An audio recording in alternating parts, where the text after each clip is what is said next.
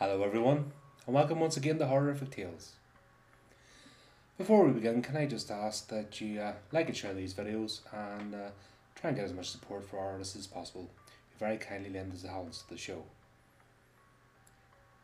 In this episode, we're following a young child's uh, stay away vacation to uh, what supposedly is a quiet place, but as always, there's always horror lurking around the corner.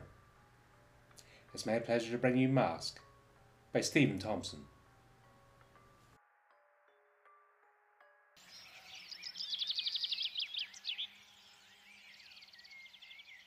I wish. Two small words. Words every person has spoken, whispered, or screamed at one time or another during their life. I wish. I wish I had a million dollars. I wish I had a better job. I wish my girlfriend would put out. I wish I was better looking. I wish you were dead. I wish. I wish I wasn't so fucking bored. Boredom is bad. Boredom is dangerous. Boredom can make you do things you shouldn't do. Boredom can kill. My name is William Everlearn, Willie to my friends and family. This is my account of the events that happened in the summer of 95, the year I turned 15. I should have been home, hanging out with my friends and chasing girls, but instead, my parents decided that spending the summer at my grandparents' farm would be good for me. Boring? Yup. What the hell were my parents thinking about sending me there? The worst part, not one single person my age to hang out with, and only my grandparents to talk to. I hated being bored. It made me think crazy thoughts, and it was getting harder every day not to act on them. I was 13 when the family doc diagnosed me with ADHD. Hell, every kid that acted out or couldn't sit still for five minutes was told they have it. 40% of my homeroom class was on medication for ADHD. I didn't like the pills. They made me tired and my brain fuzzy. I stopped taking them that summer at the farm. I spent the first two weeks of my vacation wishing for things my grandparents didn't have. Cable TV would have been nice if they had a TV. A horse or pony to ride would have been fantastic. I would have even settled for some chickens to chase. Nope, none of that here. The only other breathing creature around here was Elmer. They're old, worn out, and ready to bite the last piece of kibling bulldog. All he ever did was eat, sleep, and fart. My grandfather stood on the porch behind me, swaying back and forth, like the uncut hay in the field, slow dancing in the breeze. Willie, he spat out the piece of straw he'd been chewing on. When I was a boy about your age, and I got into one of them there spells where I was so bored I did nothing but wish I had something better to do, like you have been doing these last few days. Do you know what my father said to me? I stopped pitching rocks at the ground and looked at my grandfather. I've been sitting on the porch steps for the last two hours, feeling sorry for myself. Gramps cleared his throat and hawked a greener that landed on Elmer, the amazing farting dog's paw. Elmer raised his head and stared at the green goober. He decided that whatever that slimy thing was, it was good to eat. That second yet fascinated me at the same time. Gramps, well, he licked his lips and went back to talking. I was sitting in that very same spot, tossing rocks in the dirt just like you. My pa said to me, Johnny, I want to talk to you. So I stood up and walked over to him. He says, Boy, hold out both your hands, palms up. So I did. Then he says, Cup your hands. So I did that too. Holy crap, I thought. Not another long, boring, my life was rougher than your life story. Gramps, is there a point to this story? Well, If you'd stop wagging that smart aleck tongue of yours, boy, I'd be getting right to it. Damn kids today, talking back like that. If I talked to my father like that, he would have smashed me in the mouth, or worse. Can't do that now. It's against the law. Young kids nowadays, they're calling the police on their parents because they got a whipping they damn well deserved. This whole world will turn to shit because of that. Just you wait and see. I shut my mouth so he could hurry and finish his story, so I could go back to feeling sorry for myself. My grandfather put out his hands, palms up, and cupped. So, I cupped both my hands like this. Pa says to me, Now, Johnny, I want you to wish in one hand and spit in the other to see which one fills up first. Then he kicked me to the ground. Now stop moping around, he says. Go clean out that fucking barn like I told you, and an hour ago before I whip you sillier than a retarded jackrabbit. Well, my grandfather and great grandfather were wrong. Wishes can come true. I got mine. I wasn't bored after I found that old mask. It was around the third week of my summer vacation in Boredom Hell when I found the mask. My grandfather asked if I'd help clean the junk out of the hayloft in the barn. I figured, why not? I had nothing else to do. And I did like looking through old junk. My grandfather was a sergeant during the Second World War, so maybe there'd be some cool army stuff up there. Be careful up there, Willie, Gramps said. Some of the boards are rotten, and I don't need you falling through and breaking a leg or worse. I stomped on all the boards around me and chuckled to myself at the horrified look in Gramps' face. All seems sturdy to me, Gramps, I said. Christ almighty, boy! Ain't you got no sense? You trying to bring the whole loft down? I'll bring it down in your old stupid head if you don't shut the hell up, I thought. Toss everything down and I'll put it in the truck, old stupid head said. So I spent the next hour tossing old towers, rusty garden tools, and boxes of mouldy magazines from the 50s and 60s. Popular Mechanics, Life magazine, and Reader's Digest. No Playboy or any kind of nudie mag, much to my disappointment. The last box I picked up, an old wooden toolbox, was full of vintage comic books and an old plastic Halloween mask. It looked like a parrot devil, devil's face with a gold earring and eye patch. The colours were faded, one of the horns was broken, and had a few cracks in it. I thought it looked pretty cool. Gramps, can I keep this box of comic books I found? I asked. It will give me something to do when I'm bored. Those comics belong to your father. I'm sure he won't mind you having them. If that's nothing else up there, come down and we'll haul this junk to the dump. After a supper of homemade beans and cornbread, and a hot shower to remove the stink of the hayloft, I headed to the bedroom for the night. I plunked my ass on the floor and opened the box of comics.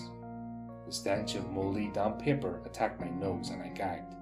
The smell was a hundred times worse than it was in the barn. There was no way I could read the comics, I would puke.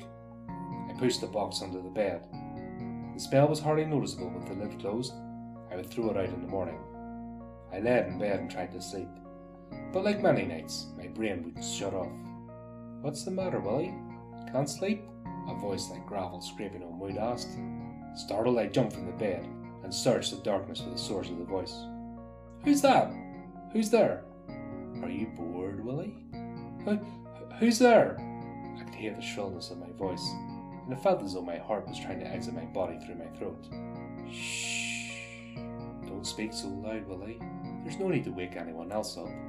It could get very unpleasant. Who are you? Who are you?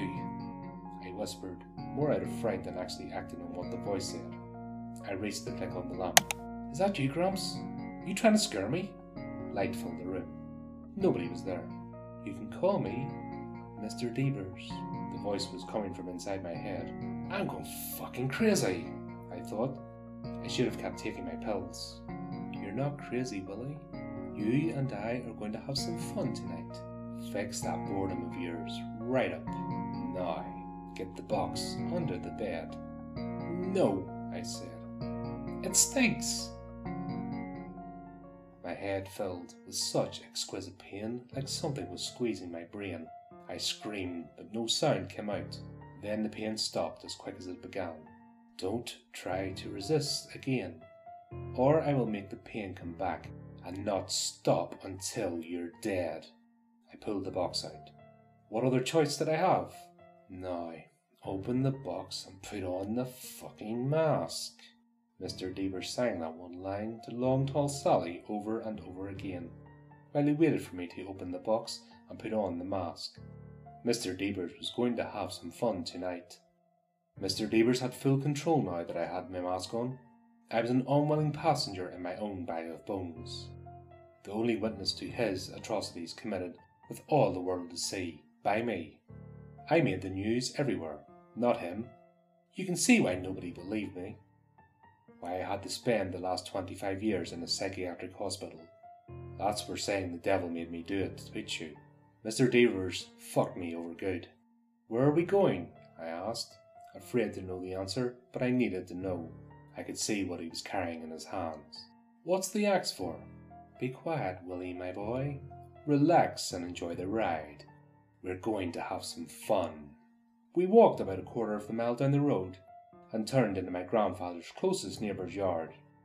We could see the flickering of the TV through the front window and went over to investigate. A middle aged couple and their two daughters sat on their couch. They were eating popcorn and watching a movie. I found out what their names were later that year in court.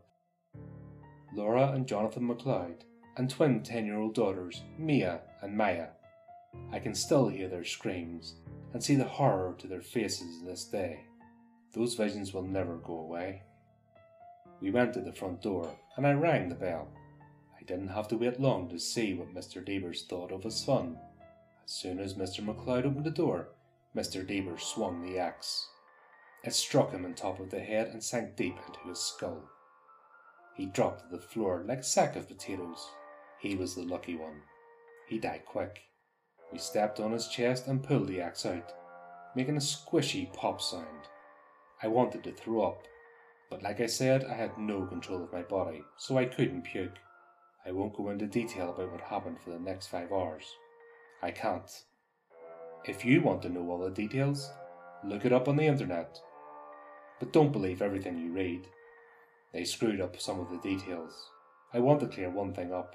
Mr. Devers did not cut off Mr. McLeod's cock and put it in the mouth of his daughter's decapitated head.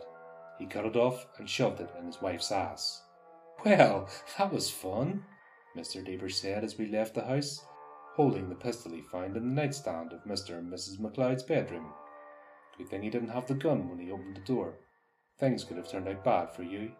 Now, let's go back home and finish this wonderful night off with a bang. When we arrived at my grandfather's house, the light was on in the kitchen. It was a little after 4 a.m., and Gramps was an early riser. He liked to get any work he needed doing before noon. Elmer was lying on the porch when we walked up the steps. His hackles rose, and he began to growl. Not at me, but of what he could sense was inside of me.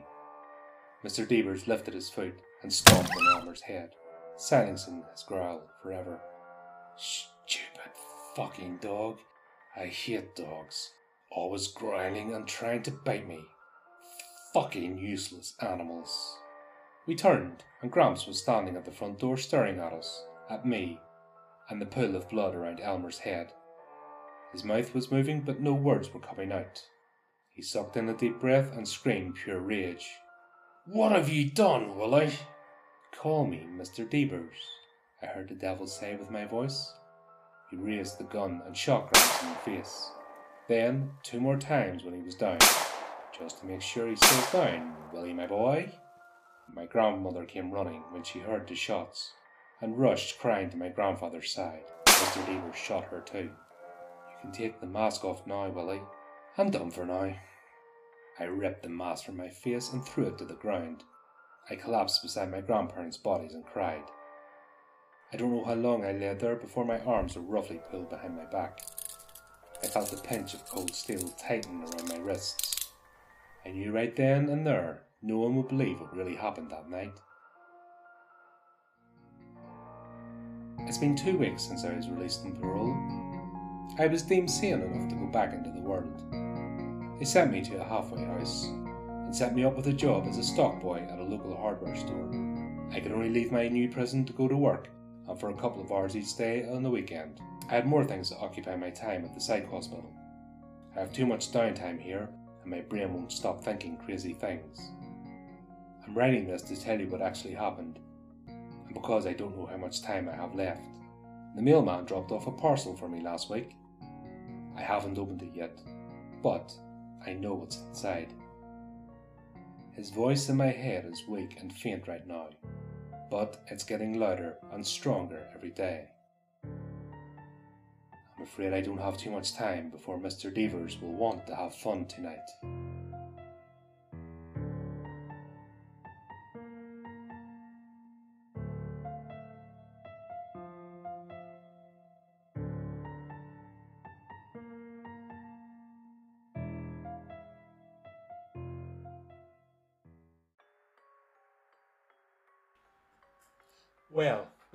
Enjoyed our latest horror horrific tale.